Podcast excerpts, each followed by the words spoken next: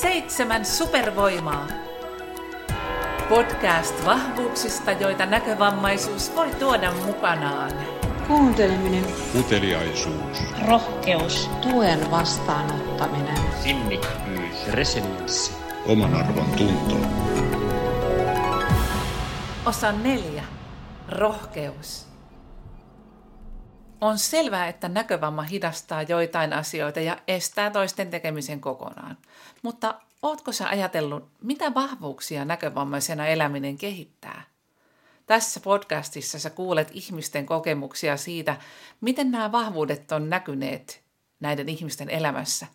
Ja sä tutustut myös historiallisiin esikuviin, jotka on omistaneet elämänsä näille sisäisille supervoimille. Mä oon Riikka Hänninen, itsekin syntymäsokea, ja mä olen tämän podcastin emäntä.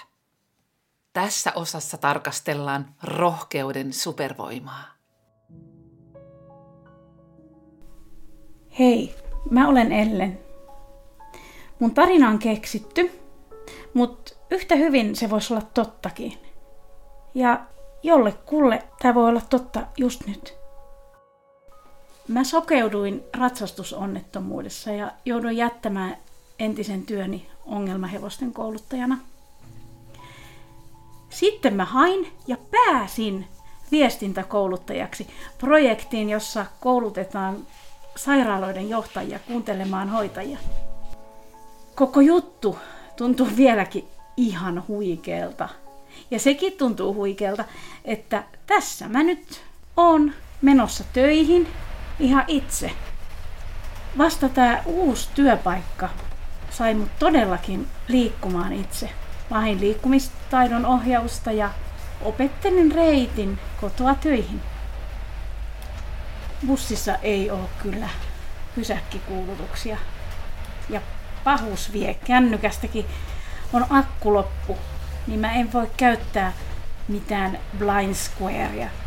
Mutta toivottavasti se kuski muistaa sanoa. Hei, sori, sori, sori ihan kauheasti. Mun piti sanoa sulle tosta pysäkistä, mutta unohdin. Su, sun piti jäädä tossa kahta pysäkkiä aikaisemmalla itse asiassa. Mä pysäytän sut tähän, niin tosta kun lähdet tonne päin ja kävelet tonne risteykseen, niin siitä kun käynyt sitten tonne, niin tota pääset, pääset sinne pysäkille. Et onneksi ei ole kauhean pitkä matka, mutta muista varoa vain tota, tota tieltyömaata. Tässä sitä nyt ollaan.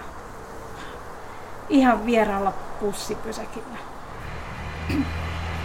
Ja noita autojakin menee koko ajan. Työmaa äänet ja... Eikä ketään on mailla eikä halmeilla.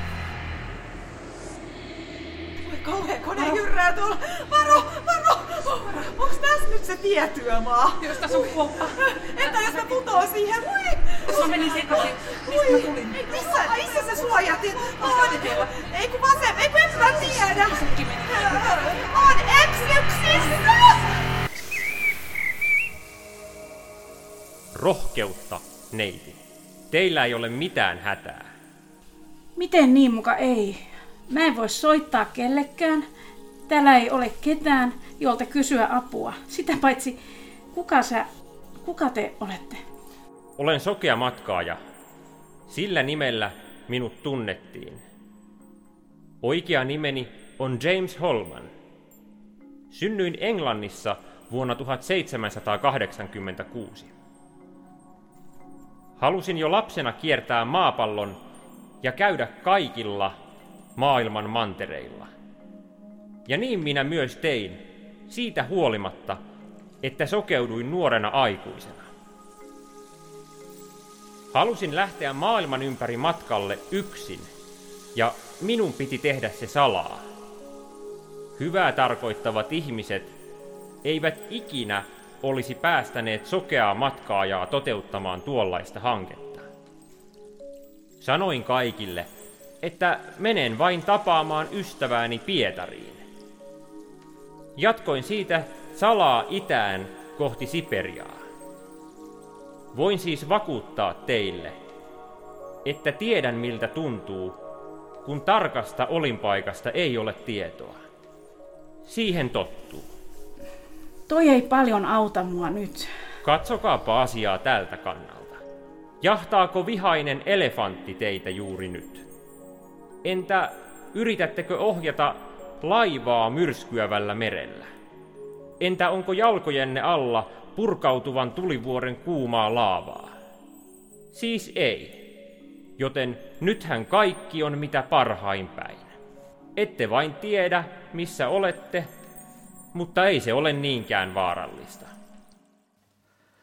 Nämä aika hurjan kuuloiset tarinat ei suinkaan olleet minun keksimiä satuja, vaan totista totta ainakin, jos on James Holmanin itsensä uskomista.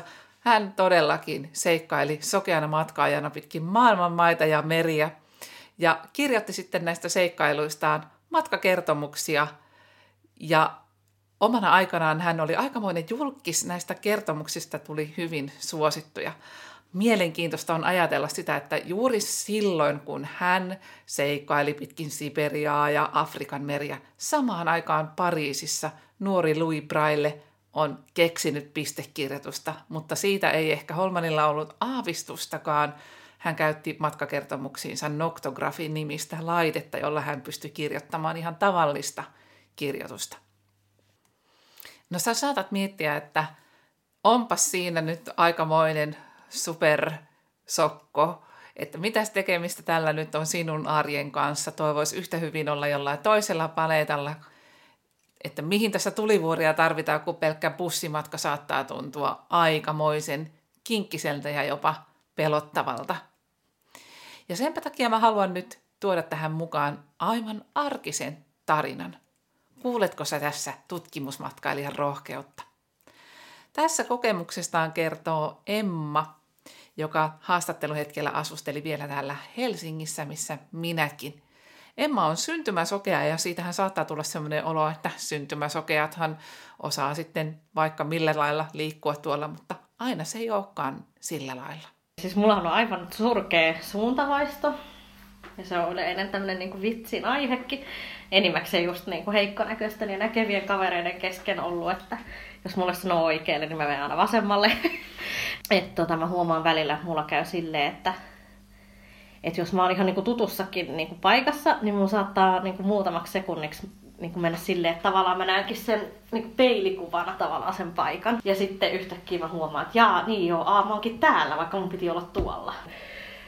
Mulle on ihan turha tämmöisiä kohokarttojakaan näyttää. Mä en ymmärrä niistä yhtään mitään. Ja se, on, se ei välttämättä ehkä johdu edes näkövammasta, vaan mä oon ymmärtänyt, että se on ihan meidän perheessäkin, niin kuin muillakin. Että niin kuin ei tavallaan mistään tämmöistä kartan lukutaidosta ole hyötyä. Niin tota, en mä siis, mä en ole hirveästi nähnyt vaivaa opetellakseni reittejä, koska se ei niinku, mä ajattelin, että se ei silleen tuo mulle mitään niinku lisäarvoa ja muutenkin ehkä jossain muu, muu, toisessa kaupungissa mä voisinkin ehkä opetella, mutta täällä Helsingissä nyt kuitenkin on niin paljon kaikenlaisia muutenkin niin kuin kaikenlaista, niin ajattelin sitten, että no, et en, mä, en mä välttämättä täällä sitten opettele, mutta sitten mä ajattelin, että no, kyllä mä ruokakauppaa haluaisin, haluaisin päästä. Et ihan niin kuin senkin takia, että, että se on niin kuin tasavertaista sitten, ettei vaan niin kuin toisen tarvitse käydä kaupassa, että molemmat käy kaupassa. Ja tota noin, niin sitten mä olin jotenkin ymmärtänyt, että se Lidlin reitti olisi tosi helppo, niin kuin se sitten loppupeleissä onkin. Eli siinä ei tarvitse vaihtaa puolta, joka sitten niin kuin mulle on kanssa aina vähän just se, että ei sitten muista, että missä kohtaa piti mm-hmm. vaihtaa puolta, koska niin kuin keskittyminen ei välttämättä sitten aina riitä. Niin tota noin, niin ja sitten ekan kerran, kun mä menin sinne, niin mä olin ihan silleen, että apua, muistiinko mä nyt oikein tämän reitin, että pitikö mun nyt mennä tosta kadun yli vai miten. Mulla on myöskin se, että jos mä eksyn, niin tota, öö, mä en saa hirveästi miettiä sitä, että eksynkö vai enkö eksy. Miltä se tuntuu sit, kun sä rupeat miettimään sitä? No sit siinä ainakin niinku rupe, ei enää ehkä välttämättä niinku kiinnitä enää niin paljon huomioon siihen itse reittiin, vaan enemmän, enemmänkin siihen ajatukseen siitä sitten, että jos eksyykin.